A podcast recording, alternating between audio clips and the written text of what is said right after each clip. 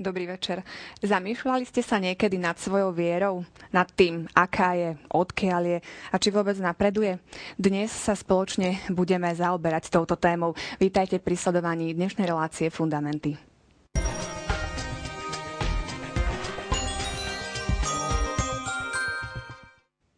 Štúdiu vítam už mojich stálych hostí Mareka Krošláka, morálneho teológa. Vítajte. Dobrý večer. A taktiež Pavla Streža zo spoločenstva Nové evangelizácie. Pekný večer aj vám. Pekný večer. Na úvod máme ešte milú povinnosť a to opäť vyžrebovať jedného z vás, ktorý sa zapojil do našej súťaže, takže teraz krátka rekapitulácia. Otázky z minulej časti zneli následovne. Prvá bola, kto je autorom svätého písma? Po A svetopisci, po B Boh, po C evangelisti. Správna odpoveď Boh. Bol to trošku taký chytačik, pretože sa objavili aj nesprávne odpovede uh, v súvislosti s tým, že dali niektorí diváci uh, ako správnu odpoveď svetopisci. Takže prečo ten pán Boh je autorom? Určitým spôsobom mali pravdu tí, ktorí povedali, že A svetopisci, ale v konečnom dôsledku je autorom, primárnym autorom svätého písma jedine Boh, pretože tak ako hovorí napríklad aj konštitúcia druhého Vatikánskeho koncilu o Božom slove Dei Verbum, eh, Duch Svetý inšpiroval svetopiscov takým spôsobom, že napísali to a len to, čo chcel on. To znamená, že primárnym autorom svätého písma je Duch Svetý, hoci pán Boh využíval aj prirodzené schopnosti svetopiscov na to, aby vyjadril nejaké obrazy a odozdal pravde cez rôzne obrazy a možno aj verbálne vyjadrenia tej konkrétnej doby, kedy boli jednotlivé časti sveta svätého písma písané, tak v každom prípade vždy primárnym a jediným autorom, autorom autentickým autorom teda svätého písma zostáva samotný Boh. Druhá otázka. Aký je správny počet kníh svätého písma? Ja tu teda poviem iba tú správnu odpoveď. E, je to 46 spisov starého zákona a 27 spisov nového zákona, tak to je fakt, to nebudeme nejako bližšie rozoberať. E, tretia otázka znela doplňte. Nepoznať písmo znamená po A nevedieť čítať, po B nepatriť do cirkvi, alebo po C nepoznať Krista. Správna odpoveď je C, nepoznať Krista. Ko, už aj minulé sme konštatovali, že je to veľmi také tvrdé, tvrdé tvrdenie. Áno, a to je vlastne odpoveď z článku 133 a tam je napísané, že Církev veľmi naliehavo a s osobitným spôsobom vyzýva všetkých veriacich v Krista, aby častým čítaním svätého písma nadobudli vznešnosť poznania Ježiša Krista.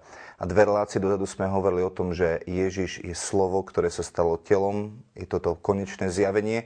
Takže nepoznať Božie slovo znamená nepoznať Krista. A tiež sme hovorili o tom, že e, katolická církev si váži Božie slovo rovnako, ako si váži Eucharistiu. Takže to je tak, ako by sme povedali, no ty si katolík, ale nevážiš si Eucharistiu. Takže e, církev vyzýva všetkých ľudí, aby častým čítaním Božieho slova spoznávali, aký Boh je a teda aby spoznávali Krista. Tak toľko správne odpovede z minulej časti. Ja teraz vyžrebujem jedného diváka. Naozaj vám ďakujeme za vašu priazeň, pretože nám prichádza množstvo odpovedí. No a v dnešnej časti teda vyhráva katechizmus katolíckej cirkvi pani Helena z Košic. Máme tu teda adresu, nakontaktujeme sa na vás, srdečne blahoželáme. A teraz poďme pokračovať v našej téme, ako som už na začiatok avizovala. Dnes budeme hovoriť o viere. Na úvod máme um, takú krátku ukážku uh, zo španielského dokumentu, tak poprosím režiu, aby nám priblížila.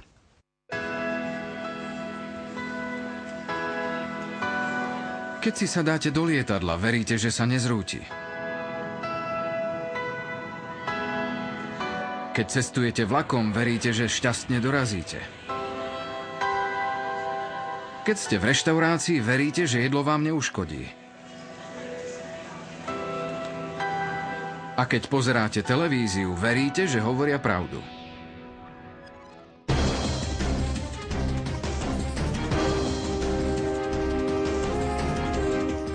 Ale vždy to tak nebýva.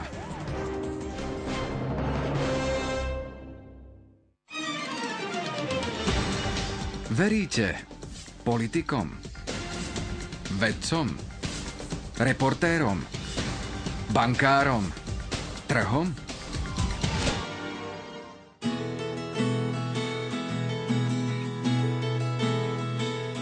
Cirkev nás nenúti až toľko dôverovať. Katolícka viera je istejšia, milšia a intimnejšia. Nemýli sa, nemení sa, neopúšťa vás a nič od vás nežiada. Dáva vám viac, ako si uvedomujete. Je rozumná, vysvetľuje vám význam tohto aj budúceho života.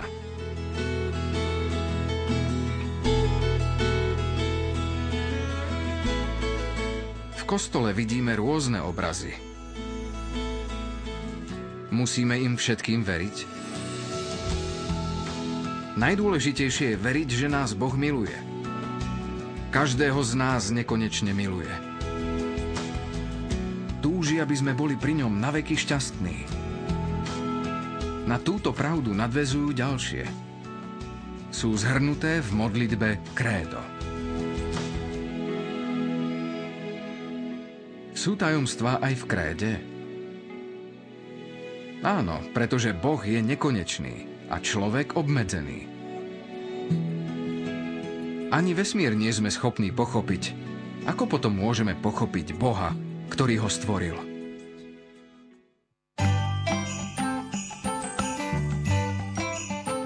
Keď sme v tme, je dobré, ak niekto zažne svetlo. Boh chcel osvetliť našu temnotu. Vo Svetom písme nám odhalil svoje tajomstvá a poslal nám svojho syna Ježiša Krista.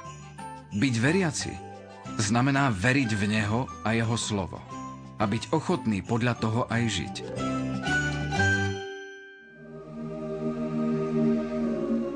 Viera je nadprirodzená čnosť potrebná k spáse. Ako ju možno získať? Bez zásluh. Je to dar od Boha. A je pre každého? Áno. Ak ešte nie ste veriaci, pokorne proste Boha o dar viery. Neodoprievam ho. Pochybujete? Ak vám niekto povie, že ste vyhrali v lotérii a iný povie, že to nie je pravda, nepokúsite sa zistiť, ako to naozaj je? Dobrou správou je, že ak úprimne hľadáte, zistíte, že je to pravda. A v tomto pokornom hľadaní máte mocného spojenca, najpokornejšiu zo všetkých, Božiu Matku. Naša viera rastie úkonmi, akými sú modlitba a štúdium. Tak sa píše v katechizme katolíckej cirkvi. Viera je ako drahokam. Prečo by sme ho skrývali? Vy ste svetlom sveta. Svet potrebuje svetkov viery, ktorí sprostredkujú iným radosť z viery a nekonečnej lásky.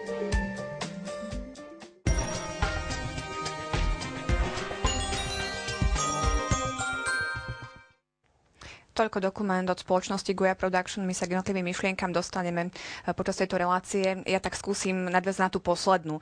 Eh, spomínalo sa tam, že svet potrebuje svetkov ktoré, ktorí sprostredkujú iným radosť z viery.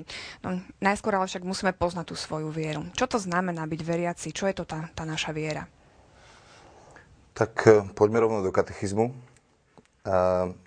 Katechizmus nás dneska bude prevádzať a mohli by sme ho čítať rád radom všetky tie body. A hneď môžeme začať od bodu 142. A tam je napísané, že svojim zjavením sa neviditeľný Boh vo svojej nesmiernej láske prihovára ľuďom ako priateľom a stýka sa s nimi, aby ich pozval a prijal do spoločenstva so sebou. Správna odpoveď na toto pozvanie je viera. Takže katechizmus zadefinuje to, že a prvá vec, ktorú si musíme povedať, že viera nie je e, niečo abstraktné. My veríme v niekoho alebo v pozvanie milujúcej osoby a uveríme jeho láske. To tu je napísané, že Boh sa k nám prihovára, to sme pre predošlých kapitolách hovorili, že k nám hovorí a teraz hovoríme o tom, že, že prichádza úplne blízko, stýka sa s nami a e, naša reakcia na jeho lásku sa nazýva viera. Svetý otec František e, teraz veľa rozpráva o, tom, že viera znamená stretnúť sa s Kristom. Uh, pozval som raz teraz jedno interviu, ktoré dával, tak hovorí, že môžeme sa správať ako veriaci, môžeme sa obliekať ako veriaci, môžeme mať slovník ako veriaci, ale pokiaľ sme nestretli Krista, tak uh, nemáme s ním vzťah. Myslím, že to je veľmi také krásne, že práve toto vyjadrenie, ktoré sa odvoláva na druhý vatikánsky koncil, že Pán Boh má iniciatívu v našom živote.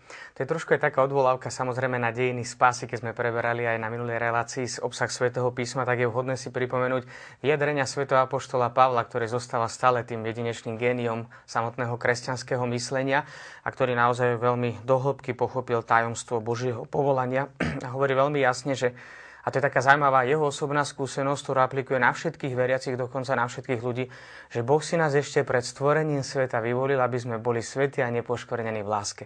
Že v konečnom dôsledku je naozaj fascinujúce toto vyjadrenie, že Pán Boh nás pozýva do spoločenstva ako priateľov a on si nás ešte pred stvorením sveta vyvolil. Čiže to znamená, že skôr akoby dal ten, ten, ten moment vzniku existencie samotného, samotného bytia, dokonca akoby skôr akoby stvoril svet, všetko jestvujúce, tak Boh už nás mal v pamäti nejak, je to veľmi také jednoduché ľudské vyjadrenie, ale myslím, že je veľmi dôležité uvedomenie si, že, že Pán Boh nás povoláva, to znamená, že iniciatívu v našom živote má Boh.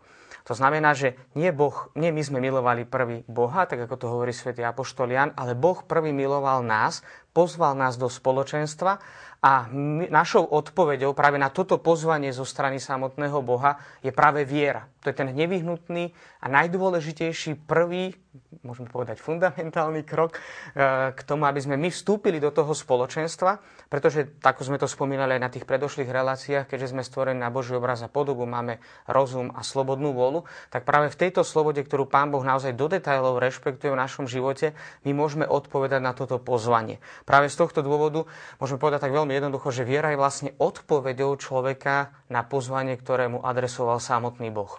Povedzme si to ľudským jazykom, pretože všetko to tajomstvo Bohu Boh vpísal do hmatateľných fyzických vecí, aby sme mu lepšie pochopili. To je význam slova sviatosti, že viditeľné znaky neviditeľnej milosti. A jedným z tých znakov, ktorý Pavol aj v liste Efezanom 5. kapitole hovorí, je, že pripodobňuje Krista a, a nás ku vzťahu muža a ženy. Ja som ženatý a keď som sa zamiloval do svojej Janky, E, tak e, som ju teda pozval na rande a vyznal som jej prvýkrát lásku. A ona mi hneď skočila do náručia a povedala, super, zajtra je sobota, poďme sa spolu zobrať. Tak to bolo? Nie. Vyznal som jej lásku a ona najprv možno bola s tým šokovaná, nečakala to. E, a ja som potreboval ju presviečať svojou láskou a začali sme sa potom stretávať, začali sme spolu chodiť a dával som jej prejavy lásky, čím som získaval jej srdce, aby uverila tomu, že to s ňou naozaj myslím vážne. A keď uverila tomu, a ten čas uverovania tomu sa nazýva chodenie, a keď tomu úplne uverila, že ju nepodvediem, že to s ňou myslím vážne, že s ňou budem do konca života, že budem milovať a ctiť až do konca, vtedy sa mi vydala, čiže zareagovala na tú lásku, ktorou som jej ja dával, zareagovala svojou láskou. Čiže to je ten obraz, ktorému my rozumieme a môžeme ho aplikovať na vieru. Čiže Boh, a ten bod 42 o tom teda hovorí, sa k nám neustále prihovára, dáva nám svoju lásku a získava naše srdcia až do bodu, kedy sme ochotní sa mu vydať, tak ako sa žena vydáva mužovi, že prestane mať strach. Ja keď som e, bol mladý tínedžer, 18-19 e, ročný, tak som raz prišiel na jedno stredko a tam povedali, že, že Páli, daj celý svoj život Bohu. A ja som si hovoril, že no ja neviem, čomu chcem dať svoj život. A, a zrazu všetky tie strachy sa mi začali objavovať. A čo ak Boh zo mňa urobí kňaza? Ja sa chcem oženiť. A čo ak budem musieť teraz kľačať v kostole e, denne niekoľko hodín? A čo ak, a čo ak, a čo? A všetky strachy sú len opakom toho, že som neuveril tej láske, ale Boh to so mnou nevzdal a začal e, na mne pracovať až do bodu, kedy som bol ochotný mu vydať sám seba. A to mohol hovoriť ten, hneď ten ďalší bod 143, že tá odpoveď človeka, čiže vierou človek úplne podriaduje Bohu svoj rozum a slobodnú vôľu. Čiže ja sa mu vydávam a hovorím, ja som mu uveril tvojej láske, že to so mnou fakt myslíš vážne, dobre, že mi nedáš hada, keď ťa prosím o chlieb, že mi nedáš škorpiona, keď ťa prosím o, o dobré veci, ale že ti môžem úplne zveriť svoj život a môžem sa ti úplne vydať. Čiže nie je to nejaká jednorazová záležitosť, že človek premešká to pozvanie Boha a potom už nedostane nejakú druhú šancu. Myslím, že veľmi pekne to ukazuje práve táto Pálková osobná skúsenosť, ktorá je veľmi dobre potvrdená nakoniec aj v samotnom Svetom písme. Keď sme hovorili aj v minulosti o dejinách izraelského národa, tak sme stále videli, že celé dejiny izraelského národa by sme mohli zhrnúť do takého jednoduchého vyjadrenia, že sú na jednej strane iniciatívou zo strany Boha, kontinuálnou iniciatívou zo strany Boha, ktorý pozýva svoj národ a ponúka mu svoju lásku, svoje spoločenstvo, svoje milosrdenstvo a všetky tie ostatné atribúty, ktorými sa Boh zjavuje. A na druhej strane často veľká nevernosť zo strany izraelského národa, ale práve ten recipročný vzťah je veľmi dôležitý, že tak ako to Pálko cítil vo svojom vzťahu už teraz svojej manželke, tak niečo podobné je veľmi také zaujímavé, že aj dokonca často to vidím aj u prorokov, že, že Pán Boh má tú iniciatívu, oni sa často bránia, majú určitý strach, obavy. A napriek tomu, že sú veriacimi ľuďmi, ale vidieť, že tá dynamika viery je naozaj pozvaná k určitému rastu, alebo samozrejme potom aj, aj degradácii aj to, to môže byť samozrejme, že, že tak ako vo vzťahu muža a ženy, že toto je veľmi naozaj taký krásny opis. Dokonca máme vo Svetom písme takú veľmi špecifickú knihu, ktorá aj v dejinách cirkvi podliehala rôznym interpretáciám. V Slovenčine je preložená ako pieseň, piesň alebo veľpieseň.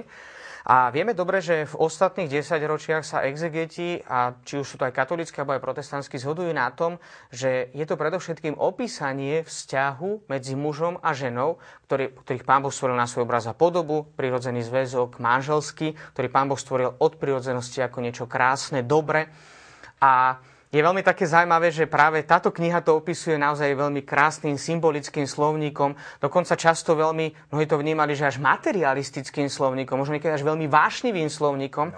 ale môže prísť aj k tzv. alegorickej interpretácii, kde sa práve tento vzťah, ten vášnivý vzťah muža a ženy, tou láskou, tou odozanosťou, kde určité práve to vloženie sa do druhého, tak je aj symbol, symbolom lásky, ktorou Boh miluje každého človeka, ale potom aj samozrejme spoločenstva národov.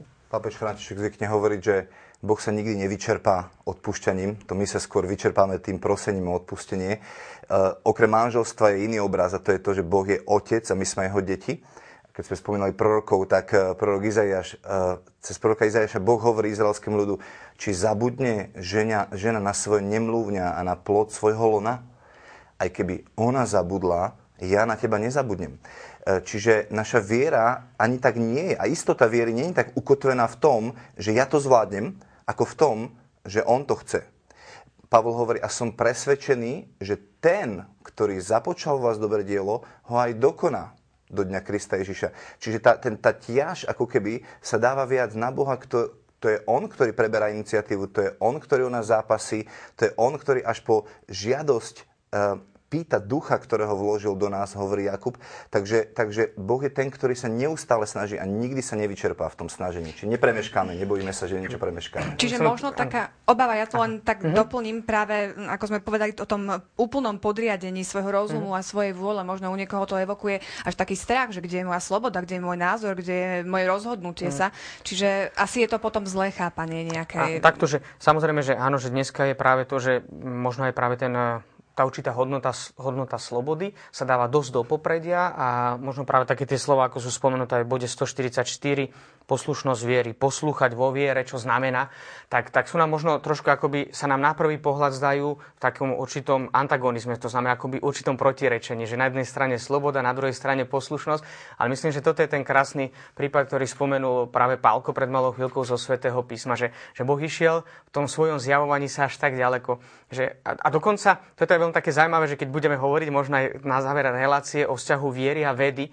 že vlastne dneska veda nám potvrdzuje práve toto vyjadrenie svätého písma, že vieme dobre, že aký je veľmi dôležitý e, prenatálny vzťah matky so svojím dieťaťom, už tam samotný moment počatia, že naozaj sú obrovské výskumy, ktoré sa robia v dnešnom svete, ktoré poukazujú práve na tú dôležitosť, aká existuje medzi matkou a dieťaťom. A chvála Bohu, že sa robia takéto výskumy. A tie nám potvrdzujú to, že naozaj a nakoniec každý to dobre poznáme, že vzťah matky a dieťaťa je veľmi špecifický. A že často to uh, si uvedomujeme až vtedy, že keď stratíme tých možno najbližších, že vlastne aký, aký je veľmi dôležitý ten vzťah, ktorý máme s tými najbližšími, teda zvlášť s matkou. A čo je také veľmi zaujímavé, to je samozrejme potvrdené aj zo strany samotného Krista, ktorý mal aj ľudskú matku, pánu Máriu. A potom uh, práve to vyjadrenie, môže matka zabudnúť na svoje dieťa? Asi poviem vo všeobecnosti, že nie je to možné, pretože ten vzťah je tak veľmi intimný, tak veľmi, tak veľmi hlboký, že ho veľmi ťažko aj opisujeme. A pán hovorí, že keby aj ona zabudla, ja na teba nezabudnem. Že, že to je niečo, čo prekračuje dokonca aj samotné ľudské chápanie. Práve z tohto dôvodu, že, že Pán Boh na nás nikdy nezabudá, ako to spomínal Pálko, že tá iniciatíva je stála, stála vo svojom živote. Niekedy je veľmi samozrejme dramatická, tak ako to potvrdí napríklad príklad svätého Augustína, že to hľadanie Boha bolo veľmi také zvláštne, Ale samotný Augustín si to hovorí vo svojich význaniach, že on sa vrhal na krásu stvorenia nezriadeným spôsobom a zabudol na pôvodcu krásy.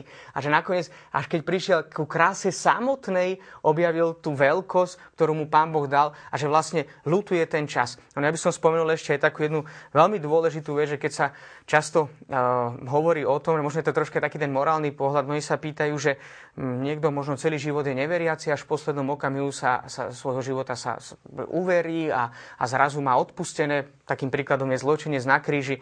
A niekto tak povie, ja sa celý život snažím a môžem spáchať na konci svojho života ťažký hriech a poď budem zatratený. A ono sa to dá ale pozrieť trošku z takého iného uhla pohľadu. Ten, ktorý povedal, že môže matka zabudnúť na, die- na svoje dieťa, nemôže. A keby aj zabudla, ja na teba nezabudnem život s týmto Bohom je taký zlý na tejto zemi. Nie je to skôr opačne, že ako Augustín lutoval roky, keď žil bez Pána Boha, tak toto je veľmi dôležité si že, že keď hovorím o tej slove poslušnosti, inak um, všetky tie otázky, ktoré nás napadajú ohľadne viery, sú veľmi dobre uh, rozpísané v tom katechizme. A naozaj pozbudzujeme divákov, aby to čítali, lebo aj keď sme spomínali to manželstvo, v bode 154 napísané, že dôverovať Bohu a súhlasiť s pravdami, ktoré zjavil, neodporuje ani slobode, ani rozumu človeka, ani v ľudských vzťahoch neodporuje našej dôstojnosti, veď veríme, keď veríme, čo iní hovoria o sebe a o svojich, o svojich úmysloch, alebo keď veríme ich slubom, napríklad keď muž a žena uzatvárajú manželstva, tak sme vstúpili do vzájomného spoločenstva. Takže e, tá poslušnosť viery je možno nejaký taký strašiak, že teraz musím posluchnúť Boha, a keď nie, tak dostanem trest. Ale 153. článok hovorí, že, že viera, e, keď, ťa, keď nás Boh pozýva mu uveriť, tak nám súčasne dáva aj milosť na to, aby sme tú, tú vec urobili. A keď ju urobíme, tak budeme takí nadšení a radostní z toho, že ešte poďakujeme pánovi, že nás vôbec do toho kroku povolal. Uh, opäť príklad z praxe. Predstavte si, že moj, moja, uh, moja, moja cerka uh, sa učí uh, zavezovať šnúrky teraz. A ja jej poviem, Sofinka, budeš si teraz sa učiť zavezovať šnúrky pozývam ju do niečo ťažkého, čo sa jej na prvý pohľad zdá neprekonateľné, pretože tam ešte nedorástla, nesiaha. A ona sa môže zdráhať a hovoriť, že prečo by som mala poslúchať a nebudem a tak ďalej. Ale pritom, keď to urobí a keď sa to začne učiť, tak zistí, aké je to dobré a má z toho nakoniec radosť, že sa niečo nové naučila. A Boh presne tento aspekt e, má, že keď nás pozýva do, do života viery, tak je to o tom, že ja som tvoj milujúci otec, ja ťa pozývam, aby si robil kroky, ktoré ti, na ktoré ťa aj uschopňujem, aby si ich mohol robiť. A nedávam ti vysokú matematiku, ale dávam ti to, čo zvládneš. A keď to urobíš, tak v konečnom dôsledku sa stávaš plným človekom a spôsobuje to radosť v tom živote. Poďme si teraz uh, trošku približiť tie um, konkrétne príklady, ktoré nám katechizmus ponúka. Čo sa týka tej poslušnosti viery, je tam Abraham, Pana Mária.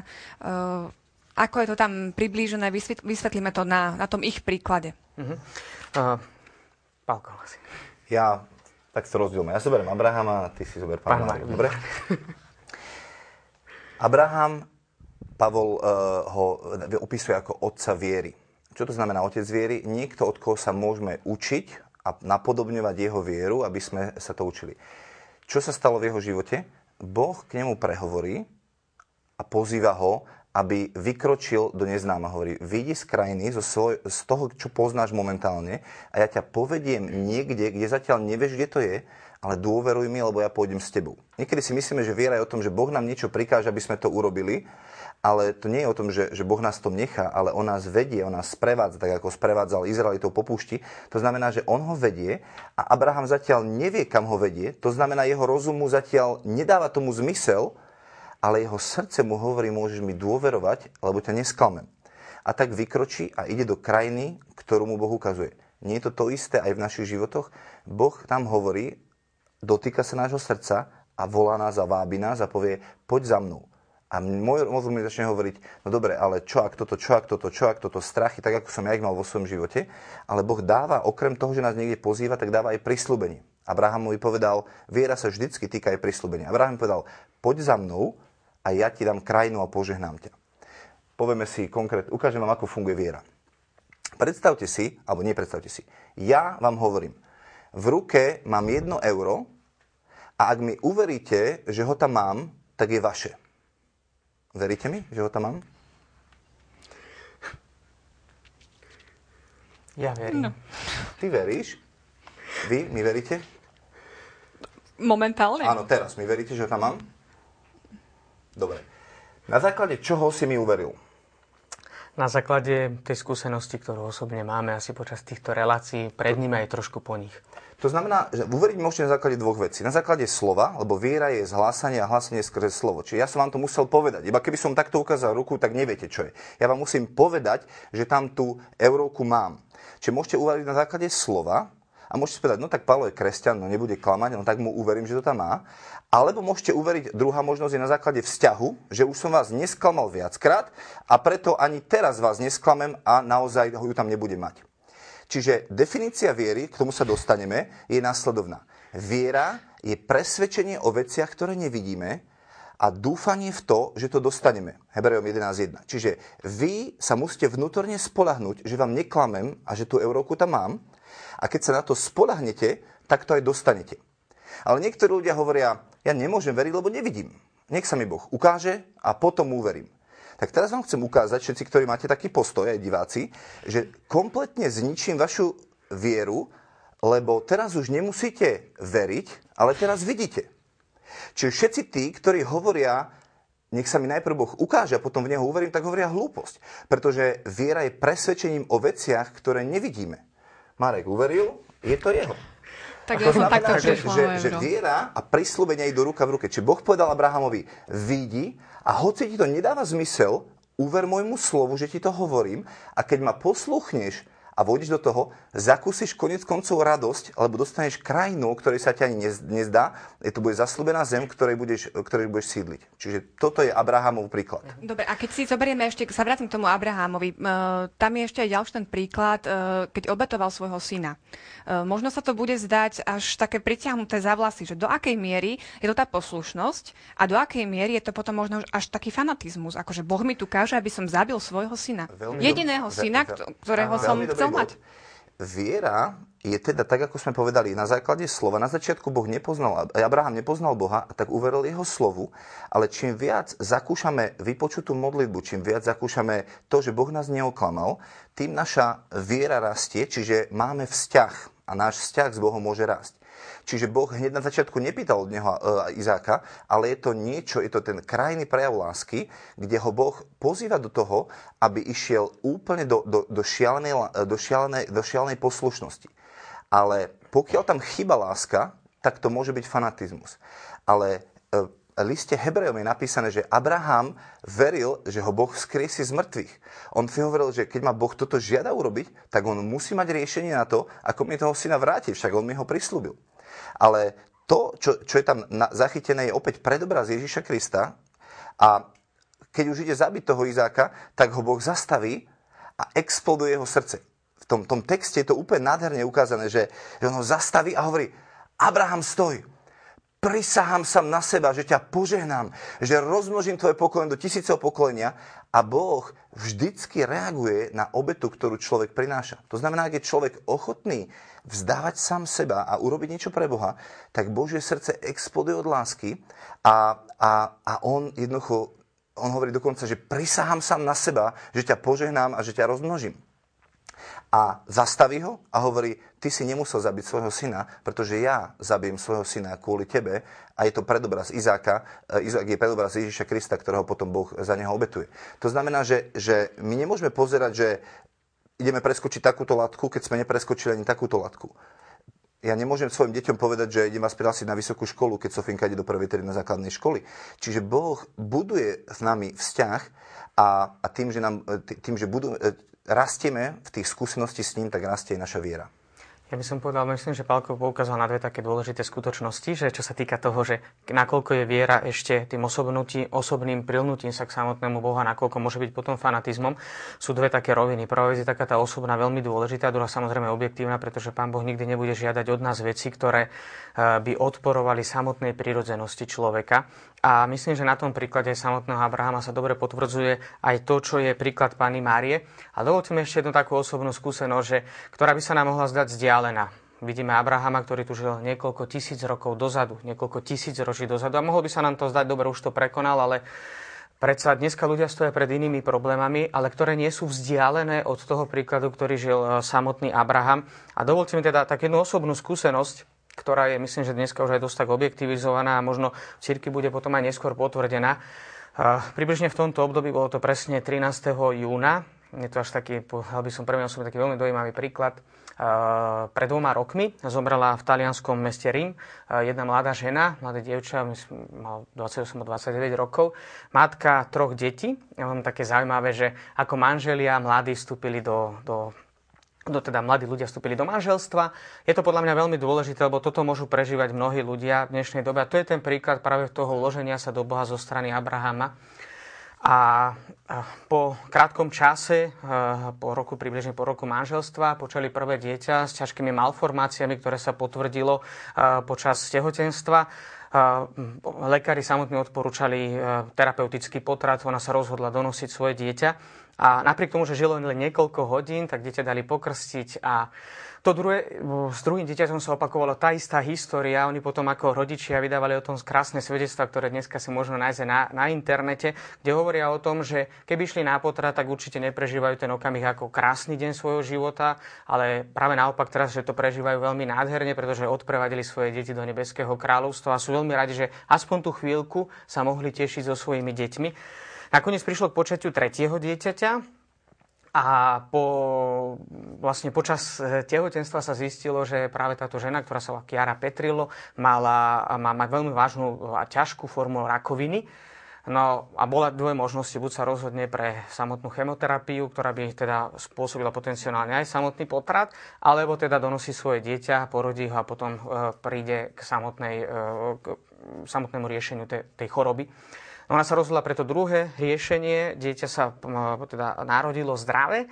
Mali Francesco žiť dodnes a ona samozrejme asi dva roky po narodení tohto dieťaťa zomrela, pretože už tie, jednoducho tá terapia nestiala, pretože tá rakovina bola veľmi rozmnožila jej v tele. A veľmi také zaujímavé, že vlastne ona zanechala aj taký duchovný testament, ktorý potom jej manžel čítal samotne na pohrebe presne 13. Roka, 13. júna 2012, pred dvoma rokmi v Ríme, bolo veľmi také horúce počasie, plný kostol ľudí. A pre mňa osobne to bolo také veľmi zaujímavé, že poslednú sms ktorú poslali svojmu takému duchovnému sprievodcu, bolo napísané, že e, čakáme so zažatými lampami v rukách a očakávame ženicha. A niekoľko minút na to zomrela. E, je to samozrejme veľmi také fascinujúce v tom, že to nie je niečo, čo by nám bolo vzdialené. To sa stalo dnes. Môžeme spomenúť Chiara Luce Badano, e, mladá tínedžerka, Dievča, ktoré necelkom ľahko prijalo svoju ťažkú di- diagnozu. Bola to športovkyňa, mladé dievča, ako 17-ročné, sa, ako u 17-ročnej sa objavila u nej rakovina. Jej mama dokonca hovorí, že v jednom momente, keď už bolo jasné, že, te, že, že, že bude musieť prijať túto chorobu, pretože jednoducho tá, tá lieč, to liečenie nestačí uh, pokryť tie, tie, tie ťažkosti, ktoré sú s tým pokry, spojené, tak išla do svojej izby a on hovorí, že o nejakých 20 minútach určitého tajomstva, ktoré tam zažilo toto mladé dievča, tínedžerka, prišla a hovorí svojej mame, že ak to chce Ježiš, chcem to aj ja. A Vidieť, že aj na týchto príkladoch a teda zvláštnym spôsobom, tak ako to hovorí bod 148 katechizmu katolíckej cirkvi, Panna Mária uskutočňuje poslušnosť viery najdokonalejším spôsobom. A vidíme, že vo Svetom písme síce máme veľmi málo zmienok o Pane Márii, tak vidíme ten postupný rast, ktorý mala Panna Mária vo viere. A pre mňa osobne to naozaj v tomto Matka Bože veľmi fascinujúcim príkladom tej odovzdanosti sa Pánu Bohu. Pretože určite bolo ľahké povedať Bohu svoje áno, nech sa stane tvoja vôľa v momente, keď sa dozvedela, že bude matkou spasiteľa. A vieme dobre, že to aj s radosťou hovorí, Alžbeta ju to potvrdzuje. Blahoslavená je tá, ktorá uverila, že sa splní pánovo slovo. Ale je také veľmi zaujímavé a tuto je práve ten, e, tá, tá, tá, to určité tajomstvo, s ktorým sa môže dotýkať, ktorého sa môže dotýkať každý človek toho dynamizmu, rastu viery, a pre mňa ako taký vrchol je veľkonočné tajomstvo, kde Pána Mária potvrdzuje svoju vieru. Evangelisti si, dávajú si všímajú detaily a všímajú si detail, že pod krížom stojí Ježišova matka Mária. A to je také zaujímavé, že niekedy musíme vidieť, tak ako videla Panna Mária a uveriť. Pána Mária sa pozerala na svojho zomierajúceho syna a vedela, že to je Boží syna, že je to plán spásy. A s väčšou intenzitou ako na začiatku svojho povolania Bohu hovorí svoje áno a je samozrejme také zaujímavé, že Evangelia nám nespomínajú, že Pane, Pane Márej sa zjavil Kristus. Vôbec ju, až vieme dobre, že potom Pána Mária ten taký jednotiací prvok po na nebo vstúpení Pána, keď apoštoli sú zhromažení vo večeradle, očakávajú zoslanie Ducha Svetého, tak sú zhromažení spolu s Máriou, Ježišovou matkou. A pre nás také zaujímavé, že Pana Mária nemusí vidieť Kristovo z mŕtvych stanie a Pana Mária verí, že Kristus stal z mŕtvych. A myslím, že toto, toto sú veci, ktoré sa nás dotýkajú bezprostredne. Niekedy vieme, niekedy vidíme, niekedy sa nás to dotýka, niekedy to cítime, prežívame a musíme veriť a niekedy nerozumieme, nevieme, neveríme. Aj vtedy by sme mali na základe vzoru Pany Márie, toho absolútneho vrcholu viery, aj vtedy by sme mali povedať Bohu svoje áno. Tak toto aspoň v krátkosti také príklady, či už z písma, alebo aj z bežného života. My televízni diváci, potešíme sa, ak aj vy nám napíšete, čo pre vás znamená viera, ako aj svoje otázky našej dnešnej téme. E, kontakty máte na televíznych obrazovkách, verím, že sú vám už dobre známe. Poďme teda trošku ďalej. E, ďalej katechizmus píše e, o viere v jedného Boha, o viere v Ježiša Krista, o viere Ducha Svetého stručne asi. Skúsme to nejako zhrnúť. Myslím, že už sme to v niečom uh, načali a to, to sú tie rôzne vzťahy, ktoré môžeme s Bohom, s Bohom trojediným Bohom prežívať. Uh, vzťah s Bohom Otcom je vo forme Otca, vzťah s Ježišom je vo forme ženicha a vzťah s Duchom Svetým je pomocník, alebo to sú ich mená. Uh, dôležité je ten, aby som rád zvýraznil tú, tú, tú prvú vetu v článku 150 a to je vlastne kľúč k tomu všetkému, čo rozprávame. Viera je predovšetkým osobným primknutím sa človeka k Bohu, bodko čiarka. Čiže tu už by sme mohli skončiť vetu, ale pokračujeme ďalej, čiže to znamená bodka a čiarka súčasne. Súčasne a neoddeliteľne je slobodným súhlasom s celou pravdou, ktorú Boh zjavil. To znamená, že keby sme si to opäť manifestovali, um, tak hovorím, že, že keby som tu mal moju manželku, tak by som vám ukázal, čo to znamená prilnúť ku nej. Jednoducho by som ju objal a spočinul by som v jej objati a v jej náruči. Čiže naša viera je predovšetkým takáto skúsenosť s Bohom, že spočinieme v Jeho náruči a tam je to bezpečie, tam je to prijatie a tam vieme, že nech sa deje čokoľvek dookola, my môžeme cez to prejsť.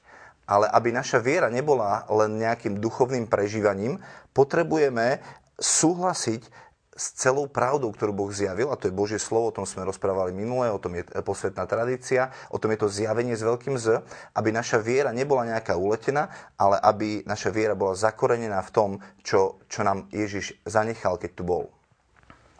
To je veľmi dôležité práve ten obsah viery, že jednoducho my samozrejme, že dávame ten súhlas viery a pri, primkneme sa k samotnému Bohu, ale aj presne všetkým tým pravdám, ktoré on zjavil, lebo totiž to, tak ako sme to spomínali na minulých reláciách, že uh, tá všeobecná Božia pravda, samotný Boh, sa nás zjavuje aj tak pre nás pochopiteľným spôsobom, aj samozrejme v tom množstve práv, ktoré nás zjavuje postupným pedagogickým spôsobom, či už cez izraelský národ, alebo potom samozrejme tom vrcholnom zjavení Ježiša Krista. Dovolte mi ešte jednu krátku manifestáciu o tom, čo, čo, čo ten článok 150 hovorí. Čiže ten článok dáva dôraz na to, že je to, to vnútorné primknutie sa človeka k Bohu a nie len nejaká intelektuálna pravda, ktorú veríme. Veríme to, že Boh odpúšťa hriechy? Veríme tomu, nie? Ale druhá otázka znie, že či sa cítime čistí pred Bohom. A e, tá viera, ktorá nás zachráni, nie je tá, ktorú veríme niekde v hlave a veríme, áno, Boh odpúšťa hriechy, ale to, či keď ja idem do Božej prítomnosti, sa modliť, dokážem primknúť k Bohu, dokážem sa mu vydať a nemám strach. A, či, a, a tak ako uh, Marek na začiatku hovoril, Boh si nás vyvolil ešte pred stvorením sveta, aby sme boli pred jeho tvárou svety a čistí a nepoškodení v láske.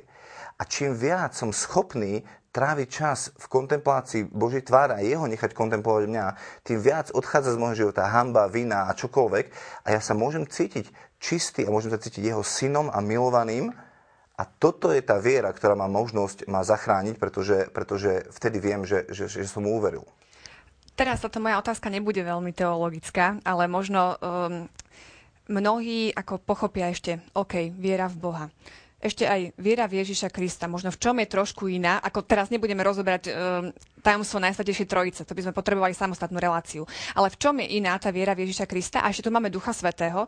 Kto je to ten Duch Svetý? Ešte aj v Neho mám veriť. Vysvetľujem to. Myslím, že stačí, keď si prečítame dobre a pozorne s takou dôslednosťou tie body 151 a 152 katechizmu katolíckej cirkvi. Pre kresťana je viera v Boha neoddeliteľne spojená s vierou v toho, ktorého on poslal, v jeho milovaného syna, v ktorom má zalúbenie. Čiže Čiže, ako hovorí samotný Kristus v podľa Sv. Jana, veríte v Boha, verte aj vo mňa. Pretože nakoniec v konečnom dôsledku práve samotného Boha Otca nám zjavuje Kristus vrcholným spôsobom, tak ako to máme v tej poslednej vete, bodu 151, keďže videl Otca, on jediný ho pozná a má moc zjaviť ho. A potom samozrejme, to je také veľmi zaujímavé, čo pridáva 152. bod, nik nemôže veriť v Ježiša Krista, ak nemá účasť na jeho duchu. Veď Duch Svetý zjavuje ľuďom, kto je Ježiš. Že v konečnom dôsledku, tak ako sme to už viackrát tu naznačili, že viera je tou iniciatívou zo strany Boha, je Božím darom a potom našou slobodnou odpoveďou, tak je to práve Duch Svetý, ktorý v nás zbudzuje to, aby sme vôbec verili v Boha Otca, v Syna a potom aj samotného Ducha Svetov, ktorý je ten, ktorý v nás pôsobí a vzbudzuje v nás dar viery. Takže Boh je jeden, ale môžeme ku každej božskej osobe pristupovať iným spôsobom. K Otcovi ako k Otcovi, k Ježišovi ako k nášmu ženichovi a spasiteľovi a pánovi a k Duchu Svetému ako k nášmu pomocníkovi, tešiteľovi, radcovi a tomu, skrze ktorého vylieta láska v našich srdciach. Takže ku každému pristupujeme individuálne, ale súčasne veríme, že to je jeden Boh eh, v troch osobách. Máme tu aj reakciu od diváka Jána. Eh, píše, že viera je pre ňoho útočišťom pred týmto svetom. Ďalšia, ďalší taký mail uh, od diváka, ktorý nám ďakuje za perfektné vysvetlenie viery od Pavla. Takže mm, ďakujeme za takýto pozdrav. A máme tu aj otázku. V písme sa píše, že viera môže aj vrchy prenášať. Je to realita alebo náznak na niečo iné? A diváčka sa teda ešte píše, že čo má robiť, aby rastla moja viera. Tomu sa dostaneme potom už k koncu relácie. Ja by som povedal takto, že samozrejme, že tak ako sme to spomínali na tých predchádzajúcich reláciách, že nejakú časť Svetého písma nemôžeme vytrhnúť z kontextu, ale vnímať samozrejme v, tých, eh, v tom kontexte samotného celého, dokonca celého Svetého písma, celého Božieho zjavenia. Áno, samozrejme, viera má tú schopnosť eh, aj vrchy prenášať, ale samozrejme, že nie doslovne, pretože tak ako sme to tu už aj spomenuli, e, viera má svoju vnútornú logiku a svoju vnútornú štruktúru a práve z tohto dôvodu ja ako veriaci človek nebudem žiadať od Pána Boha veci, ktoré sú absurdné. Že nebudem žiadať predsa teraz prenášať e, nejaké, nejaké hory alebo na niekde inde. na miesto Lomnického. Ale, ale to, čo je napríklad zaujímavé v tejto pasáži, je to, že e, tam, keď Pán Ježiš hovorí toto, tak je to napríklad v Matúšovi 17. kapitole, keď nemôžu vyhnať e, toho zlého ducha alebo uzdraviť toho chlapca z epilepsie, jeho otec ich prosí a on teda e, pokarha učeníkov a povie, že pre svoju malú vieru ste ho nemohli e, vyhnať a potom hovorí, keď budete mať vieru ako horčné zrnko a poviete tomuto vrchu, hoď sa do mora, tak on sa hodí. To, čo je zaujímavé, je, že Ježiš im hovorí, nehovor a vrch si predstavme ako nejaký problém v mojom živote, ktorý mám, či už je to choroba, alebo, alebo nejaká skúška životná, alebo moja finančná situácia. A Ježiš hovorí, ty nehovor Bohu o svojom probléme, aký veľký máš tvoj problém, ale povedz svojmu problému, aký veľký je tvoj Boh. Čiže on upriamuje tú pozornosť na to hovorí, že, že ty sa obrať k tomu problému a rozprávaj mu o tom, aký je tvoj Boh. No lenže teraz je tu otázka, že čo to znamená mať vieru ako horčičné zrnko. Keď raz Ježiš povedal, že, že máš vieru ako horčičné zrnko a, a pohneš problémom, tak e, ako keby zničil ten, ten, ten koncept toho, že, že viera je nejaká mena a ja teda si musím napchať poriadne vrecka a musím mať veľa peňazí, čiže veľa viery a potom budem môcť robiť veľké veci. Príklad. A to poukazuje, pardon, ešte aj na jednu takú veľmi dôležitú vec, že to horšičné zrnko poukazuje, na, pretože oni vlastne v tej mentalite vnímali ako najmenšie semienko, ktoré vyrastie v obrovský strom. Čiže to nie je niečo statické. Viera je niečo dynamické, ktoré sa má rozvíjať a má v sebe obrovský potenciál k rastu, k enormným veciam. Príklad. Predstavte si, že uh, príde za mnou Marek uh, teraz po relácii a povie Palino, vieš čo, mám taký jeden problém. Uh, potrebujem dokončiť jeden projekt u nás vo farnosti a potrebujem tisíc eur. Nemohol by si mi dať, prosím ťa, tisíc eur? A ja poviem, no, tak... A teraz ma začne presvedčiť o tom, aký je to dobrý projekt a čo všetko potrebuje a tak ďalej. No a tak na veľa, na veľa som povedal, no dobre, tak tu máš tých tisíc eur a dám mu ich.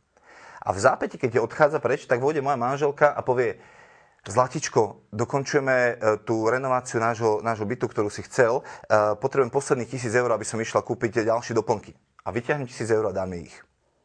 Kto potreboval z nás, z nich dvoch, väčšiu vieru na to, aby zo mňa tých tisíc eur dostal? No samozrejme, že Marek. Prečo? Lebo tam nie je vzťah až taký, ako mám so svojou manželkou.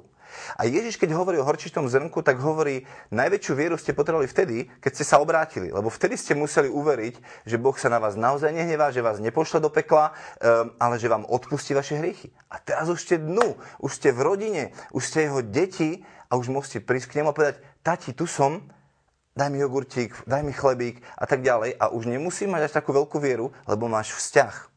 Takže o tomto Ježiš hovorí, keď hovorí, že, že ty povedz svojmu problému, aký veľký je tvoj tatino, ale nie je svojmu tatinovi, aký veľký je tvoj problém. Ja by som chcel teda ešte upozorniť, že to je naozaj príklad. To je príklad. Nepotrebuje tisíc eur. A my nerekonštruujeme byť za tisíc eur, samozrejme. No. Dobre, poďme ďalej. Viera a rozum. Aby sme prešli také tie dôležité uh, body. Je to v rozpore? Nie je to v rozpore? Ako to máme chápať? Myslím, že sme to trošku aj tak jemne naznačili, že e, existuje práve taká tá určitá tá vnútorná e, dynamika, logika. Na, na začiatku je to pozvanie zo strany Boha, ktoré môže byť rôzne. Keď sa pozrieme na deň izraelského národa, keď sa pozrieme na prorokov, tak vidíme, že Pán Boh rôznym spôsobom povolával. Keď sa pozrieme na, dokonca na dejiny církvy, tak vidíme, že aj ľudí, ktorí, ktorí sú nám dnes daní za príklad, ľudia, ktorí sú svety, boli vyhlásení církev, církov, za tých, ktorí sú hodní následovania v niektorých čnostiach samotného Krista, lebo ich žili hrdinským spôsobom, tak Pán Boh povoláva neidentickým, ale vždy veľmi individuálnym spôsobom každého konkrétneho človeka. A čo je veľmi také zaujímavé, že každý aj odpoveda veľmi takým osobitným spôsobom. A mm, je práve tá taká zaujímavá skúsenosť, práve e, že skúsenosť svetých je v tomto veľmi, veľmi dôležitá, pretože práve táto, táto skúsenosť týchto svetých nám poukazuje na tú, na tú dynamiku, že je to iniciatíva zo strany Boha, počiatočné na odpoveď, ktorá Poviem to tak veľmi jednoducho príklad, ktorý nám ani nie je tak vzdialený, pretože prednedávnom bol pred pár rokmi zo strany Benedikta XVI. bol daný za vzor všetkých kňazov sveta Jan Maria Vianej, ktorý hovorí po určitých rokoch strávených v Arse vo svojej farnosti, hovorí, že keby som na začiatku vedel, čo všetko ma v Arse čaká, zomrel by som od hrôzy. A je to veľmi zaujímavé, že toto povie ako skúsenosť po mnohých desaťročiach vo svojej farnosti a, a prežil to. Všetko to prežil a keby to vedel na začiatku, tak s tým má možno obrovský problém. Všetko to, čo musel prekonať vo svojom živote. Vidíme to, čo som už spomínal, svätého Augustína, ten, ten až dramatický vzťah, ktorý existoval medzi ním a samotným Bohom. E, je v tomto také veľmi zaujímavé spomenúť výrok svätého e, Filipa Nériho, ktorý hovorí, že čítajte často, každý deň čítajte knihy, ktoré začínajú na S hovorí svätý Peter, svätý Pavel, čo znamená, že e, životy svetých, ale potom aj diela, ktoré nám zanechali, pretože tam ukazujú práve na ten vzťah, ktorý svety mali vo svojom to, to živote ich, s Bohom. Ich, ich svedectva života. A toto je, toto je super, že, že viera je vždycky a musí priniesť nejaké svedectvo. Ináč prečítame si ten článok 156, on je fascinujúci. Môžeme si ho prečítať? Môžeme. Dôvodom viery nie je to, že sa zjavené pravdy javia ako pravdivé a pochopiteľné svetlo nášho prirodzeného rozumu. To sme hovorili. Áno Nedáva mi to zmysel, ale hovorí to Boh. Pokračme ďalej. Veríme pre autoritu samého Boha, ktorý sa zjavuje a ktorý sa nemôže míliť a nemôže klamať. A teraz počúvajte, čo hovorí katechizmus ďalej. Aby však poslušnosť našej viery bola primeraná rozumu, Boh chcel, aby sa k vnútornej pomoci Ducha Svetého pripojili vonkajšie dôkazy jeho zjavenia. Čiže poviem vám, viete čo, ja som mal fantastickú modlitbu dneska a tak som v srdci prežíval, že Boh ma miluje. A, a miluje aj teba a ty mi povieš, no toto je nejaké uletené fanatické, čo mi ty to nejaké prežívania hovoríš. Tak práve preto, aby som nemal fanatické uletené prežívania, tak Boh dáva vonkajšie zjavenia, pochopiteľ nášmu rozumu. Počúvajte, čo to je. A tak zázraky Krista a svetých, proroctva, šírenie cirkve jej svetosť, jej plodnosť a stabilnosť sú úplne spolahlivé znaky Božieho zjavenia, primerané chápavosti všetkých a sú dôvodom vierohodnosti, z ktorých vidno, že súhlas viery vôbec nie je slepým hnutím ducha ako keby som povedal, uh, mal som úžasný čas s Bohom a, a, a Pán Boh ma veľmi požehnal a ty povieš, no to sú nejaké hlúposti. A ti poviem, vieš čo, uh, ukážem ti moje zázraky, ktoré Boh urobil v mojom živote a kde ma previedol vecami, keď som tomu ja nechápal. A ty povieš, aha, tak toto si nemohol zvládnuť sám, takže tam musí byť naozaj nejaký Boh. A teraz sa ešte preskočím na článok 158 a tam je napísané, milosť viery otvára oči srdca, aby sme živo chápali obsah zjavenia, či je celok Božieho plánu a tajomstiev viery, ich spojitosť medzi sebou a s Kristom, ktorý je stredobodom zjaveného tajomstva. Aby sa však chápanie zjavenia čoraz väčšmi prehlbovalo, Duch Svetý ústavične zdokonalujú vieru svojimi darmi. Poviem to parafrázovanie. Ja milujem svoje deti A celým srdcom sa im to snažím ukázať. A chcem, aby mi to uverili. A ako to robím? No tým, že im napríklad kúpim darčeky. Tu je napísané, že Duch Svety dáva darčeky na to, aby dáva nám svoje dary a prejavy lásky, aby sme tomu naozaj uverili, že to tak je.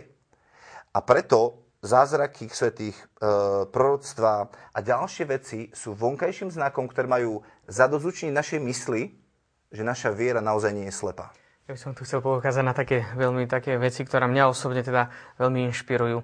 Sú to dve také skutočnosti. Prvá vec je, že uh, obsah samotnej viery a dokonca tie veci, ktoré my dnes prežívame, tak uh, je zaujímavé, že vlastne sa nejakým spôsobom ani tak veľmi nezmenil od momentu prvých samotných kresťanov. Je zaujímavé, že vlastne, keď si čítame Sveté písmo, a vidíme rôznych protagonistov Božieho zjavenia, nielen samotného Krista, panu Máriu, ale vidíme dokonca aj samotných apoštolov, dokonca samotné ich zlíhania, ale aj ich aj veľkodušné odpovede, tak sú určitým akýmsi prototypom nášho konania. Samozrejme v inej dobe, v iných historických kontextoch.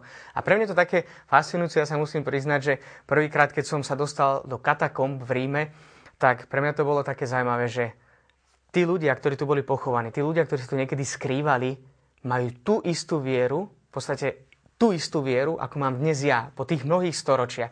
A potom je také veľmi zaujímavé, že máme dnes rôzne e, verbálne vyjadrovanie rôznych vecí, aj konceptov. Máme samozrejme iný spôsob myslenia, možno dnes v Európe, iný je v Ázii, iný je v Južnej Amerike.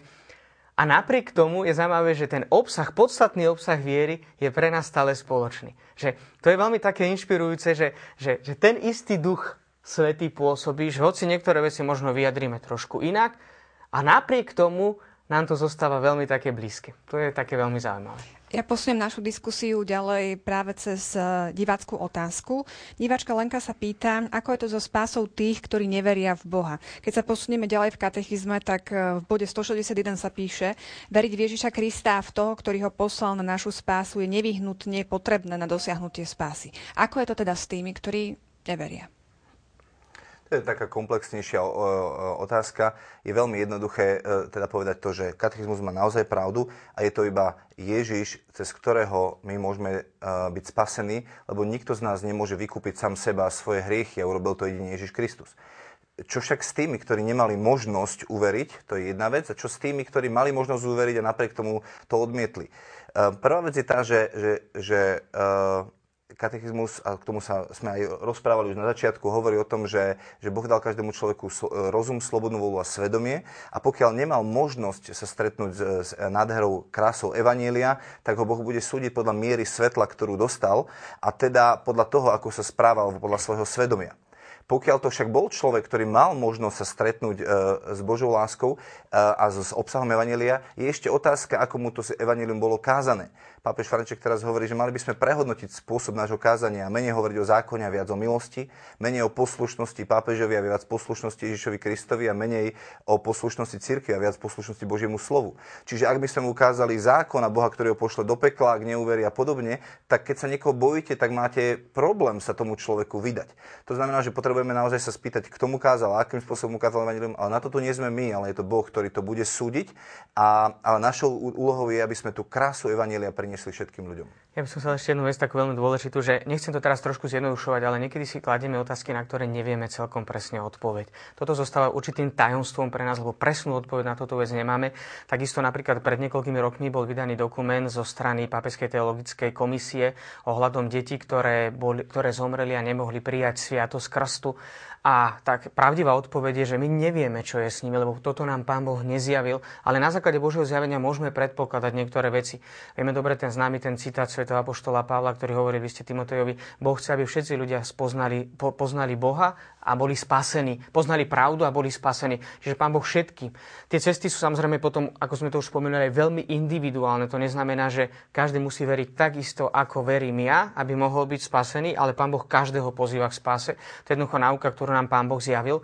No a potom samozrejme, že treba trošku pamätať aj na to, že ako som to spomenul, že niekedy musíme tak zvažovať trošku. Nechcem to naozaj jednodušovať. Je dôležité sa pýtať, ale niekedy je takéto veľké nebezpečenstvo. Môže to byť určitým spôsobom aj pokušenie, že kladieme si otázky, na ktoré nevieme jednoducho odpoveď. A tamto je trošku také, ja teraz poviem trošku tak z úsmevom, tak úplne tak na záver, že uh, na jednej hodine náboženstva pán Farár vysvetľoval o, o, o, o Adamovi a Eve, o prvotnom hriechu a, a taký jeden malý chlapec sa prihlasil a hovorí, že odkiaľ sa tam vzal v tej záhrade had?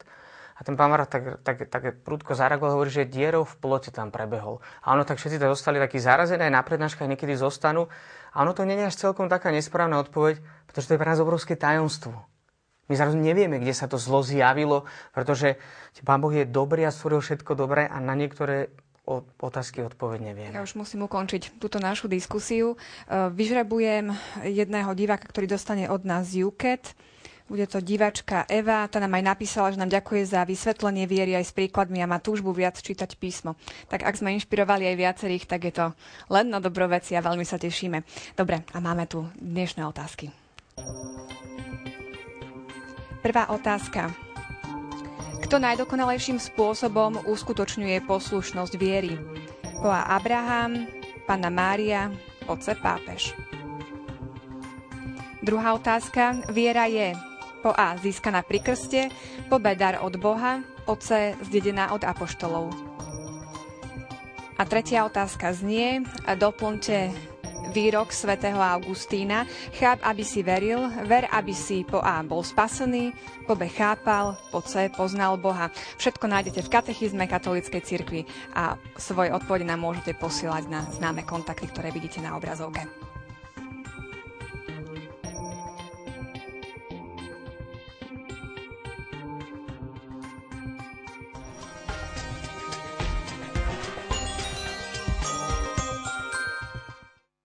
O viere by sme naozaj mohli rozprávať hodiny a hodiny a konec koncov po prázdninách začneme rozoberať krédo, kde to o tej viere bude určite. Takže, milí televízni diváci, ja vám ďakujem za pozornosť, samozrejme ďakujem mojim hostom za to, že ste prišli, že ste tak zaujímavo rozprávali aj s príkladmi. Srdečná vďaka. Ďakujem aj my. Milí televízni diváci, dnes je to už posledná relácia pred prázdninami. Ja verím, že nám zostanete verní aj po prázdninách, tak si oddychnite a teším sa na vás v septembri. Pekný večer, dovidenia. Thank you.